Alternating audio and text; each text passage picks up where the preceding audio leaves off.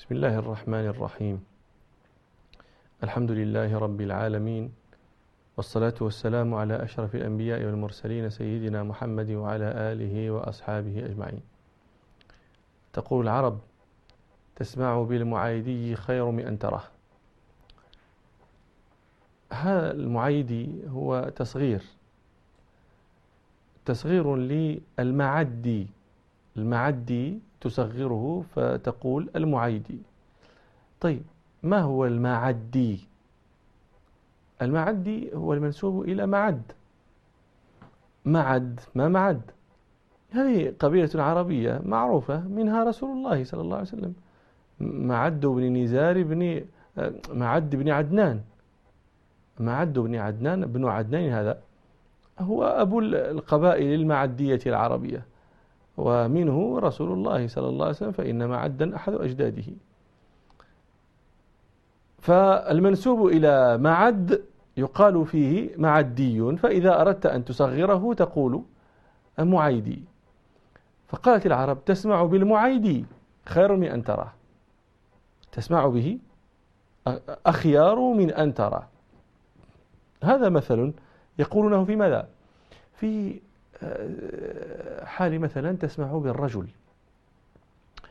يكون له ذكر وتكون له أفعال ضخمة عظيمة جدا. فإذا رأيته اقتحمت عينك إما ترى رجلا ضعيفا أو رجلا نحيفا أو رجلا دميما أو رجلا. فتستغرب كيف هذا هذه الجثة الصغيرة هذه النحافة هذه الدقة يخرج من هذا جاء إنسان مرة هذه آه، واحد صغير هو قصير القامة جدا ونحيف وليس يظهر عليه عضلات مفتولة ولا يظهر عليه بنية قوية. ف آه، وكان وكانت عنده حمية عظيمة. رأى مرة إنسانا من تكلم مع بنت بكلام لا يليق. فجاء يدافع عنها وذاك طويل جدا عريض. فما شعر إلا بذلك القصير قد طار عليه وضربه برأسه حتى أدمى وجهه. فلما جاءت الشرطة يقولون مستحيل هذا يضرب هذا هذه الضربة. مستحيل. يعني إذا سمعت جاءك هذا المضروب وترأيت الدم في وجهه تقول هذا الذي ضربه تتصور أنه كذا يقال فإذا رأيته تقول تسمع, تسمع به خير من أن ترى لأنه ما رأيته ما رأيت شيئا. ما قصة هذا المثل؟ يقال إن آه، رجلا من العرب في الجاهلية اسمه ضمرة بن ضمرة كان آه، آه، يعتدي على إبل للنعمان بن المنذر الملك المشهور. كان يعتدي على أطراف بلاده فيستاق الإبل ويستاق كذا. ويهرب. فيطلبه المنذر النعمان يطلبه النعمان بن المنذر كل طلب. فلا يقدر عليه. حتى إذا أمن عاد فاستاق إبلا. وهكذا معه الدهر. هذا يستاق ويهرب. و... و... وذاك يطلبه بكل وجه فلا يقدر عليه. فلما أيس النعمان بن المنذر من أن يقبض على ضمرة بن ضمرة؟ أراد أن يأتي به من غير حرب ولا مكيدة فجعل له ألف ناقة إن هو أتى. ألف ناقة هذه وإن بقي يعدو عمره كله لن يسوق ألف ناقة. فأتى. فلما رآه هذا الذي يفعل هذه الأفعال كلها؟ صغير قصير. فقال هذه الكلمة وكان أول من قالها تسمع بالمعايدي خير من أن تراه لأنه كان يستعظمه هذا الذي يفعل هذه الأفعال كلها. لا لما رأى اقتحمته عينه. فغضب ضمرة ضمرة يعني ما ما احتقرتني كيف؟ يعني ما ما ملأت عينك؟ فقال كلمة عجيبة. قال له أيها الملك أبيت اللعن. هذه أبيت اللعن كانت تحية الملوك. آه، يعني أبيت اللعن أبيت أن, تجي أن, أن تأتي بما, بما يكون سببا في لعنك. قال أيها الملك أبيت اللعن. إن الرجال لا تكال بالقفزان ولا توزن بالميزان وليست بمسوك يستقى فيها الماء. من أعجب ما تسمعون من العربية الفحلة. أيها الملك إن الرجال لا لا لا, لا تكال بالقفزان. القفزان هذا جمع قفيز. القفيز هذا آه، وزن وزن. كما تقول الكيلوغرام تقول اللتر تقول. يعني لو كانت الرجال تكال بالقفزان لكان الرجل الضخم الذي يأتي مثلا منه مئة قفيز خيرا من الرجل الدقيق الذي يأتي منه عشرون قفيزا. لكن الرجال ليس هكذا. وليست توزن بالميزان. فقد يكون هذا النحيف الذي يزن خمسين كيلوغراما آه، أفضل وأنفع وأجدى من ذلك الذي يزن مئة كيلوغرام. الرجال لا لا لا تكال بالقفزان ولا توزن بالميزان وليست بمسوك ليست بجلود اشتق فيها الماء. حتى أحتاج أن أكون عريضا طويلا. ستسقي أن تعمرني بالماء ستسقي فيها الماء. لا. ولكن ما الرجال؟ إذا لم تكن قفزانا ولم تكن تكال بالم... توزن بالميزان ولم تكن مسوكا يشتقى فيها الماء. فما هي؟ قال وإنما المرء بأصغريه لسانه وقلبه. هذا هو الرجل. إذا قال قال بلسان وإذا صال صال بجنان. هذا الرجل.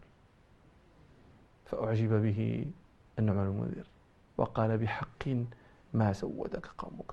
وأرسل هذه الكلمة مثلا تسمع بمعادي خير من أن تراه. ماذا نستفيد من هذا؟ نستفيد من هذا أن الأمر في الغالب لا ينبغي أن يؤخذ كما يظهر. بل على الإنسان أن ينتظر حتى يبدو. فإن الناس كما قال الشاعر أكيس من أن يمدحوا رجلا؟ ما لم يروا عنده أثار إحسان؟ ترى الرجل ممدوحا سمعته مأثورة مشهورة ثم تقتحمه عينك. فلا تصنع شيئا بذلك الذي كان يسمع عنه. أخطأت خطأ بينا. الأحنف بن قيس كان رجلا. هذا كان سيدا من سادات تميم. سيدا من سادته وهو الذي يضرب به المثل في الحلم. لكن كان إذا رأيته كل شيء آه، مكروه آه، قبيح دميم أردت أن تراه رأيته فيه. كل شيء. صفات قبيحة من يعني الصفات المظهرية القبيحة المذمومة كلها مجموعة فيه. لكن إذا تكلم جل عن نفسه. فلذلك كانوا كان الخلفاء يعظمونه. خليفة من الخلفاء ولا ابنا له على ناحية من النواحي. وتلك الناحية هي التي فيها الأحنف بن قيس. وكان ذلك الابن يضع من الأحنف ويرى أن أباه مخطئ خطأ عظيما في ذلك التقدير الذي يقدره وذلك التعظيم الذي يعظمه الأحنف بن قيس.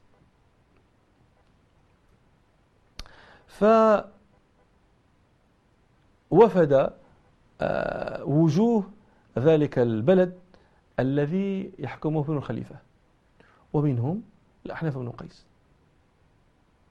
ودخلوا على الخليفة. فقالوا سألهم الخليفة عن ابنه كيف آه، كيف حاله فيكم؟ فكلهم يشكر ويثني. إلا الأحنف ساكت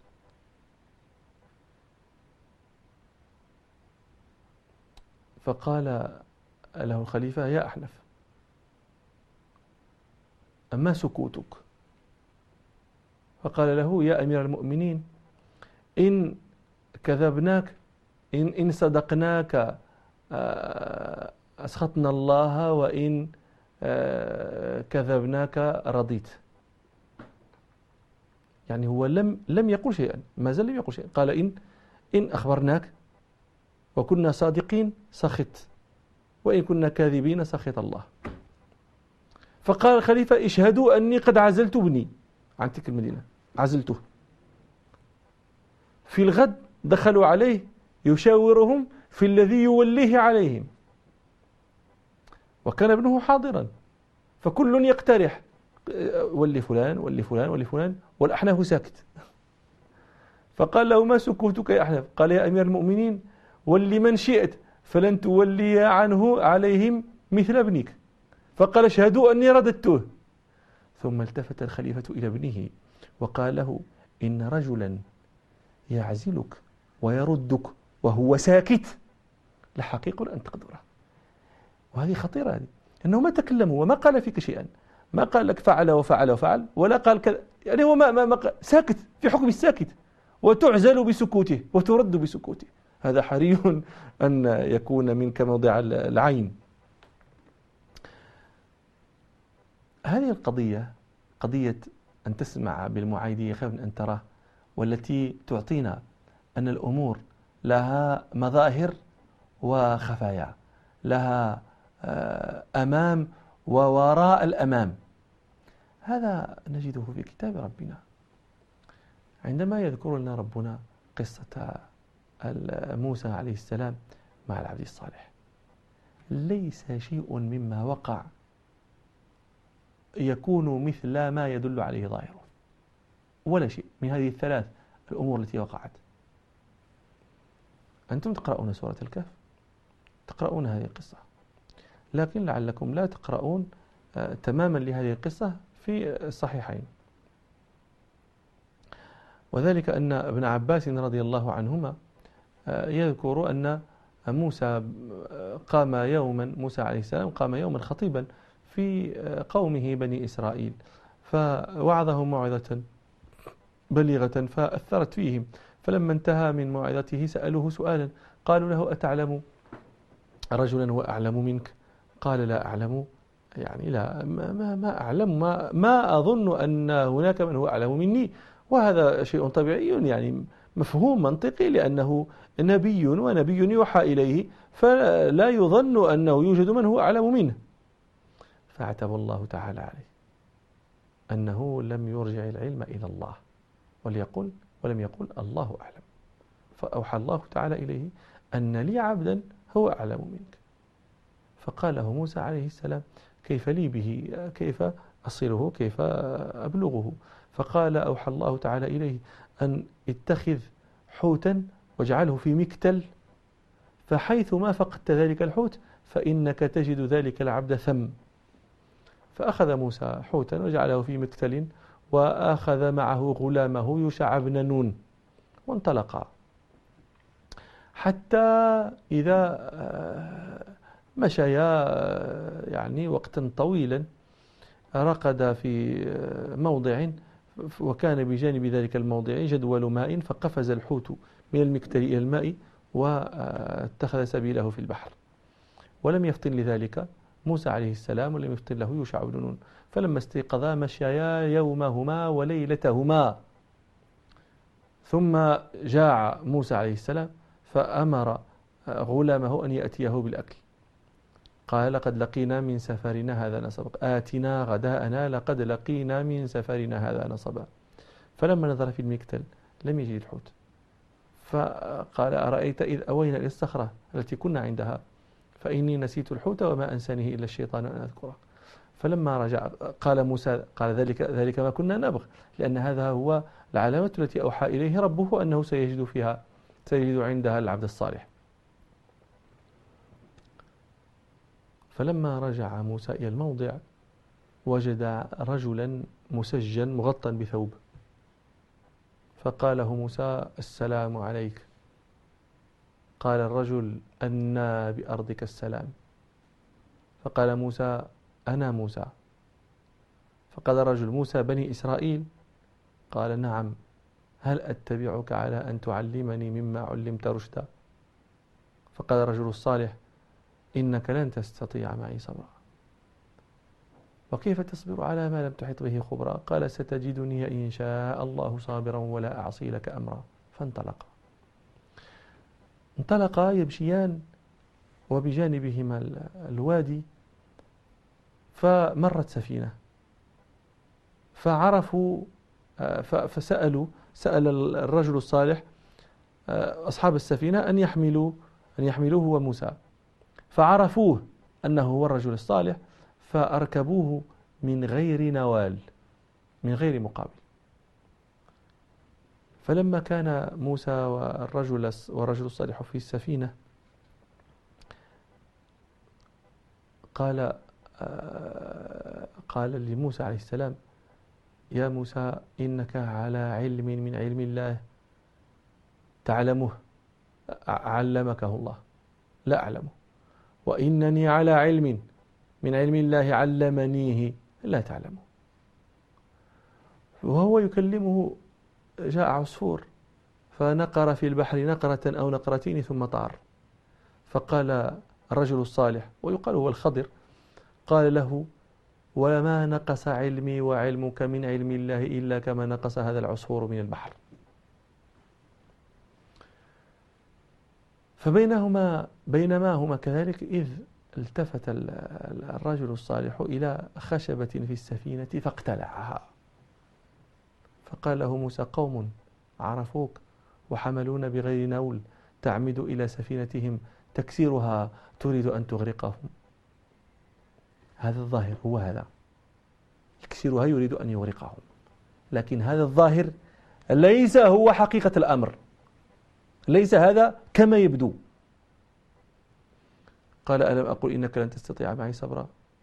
قال تؤاخذني بما نسيت ولا ترهقني من أمري. عسان فانطلقا حتى أتيا آه، حتى إذا لقي غلاما فقتله. وفي البخاري أن الخضر اقتلع رأس الغلام بيده. فقال له موسى قتلت نفسا زاكية بغير نفس؟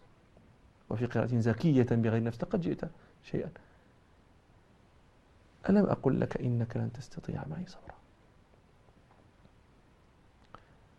قال إن سألتك عن شيء بعدها فلا تصاحبني قد بلغت من لدني عذرا. وهذا هو الظاهر الظاهر الذي يظهر بادي الرأي أن هذا قتل نفسا زكية لا علم له بحقيقة الأمر بباطن الأمر.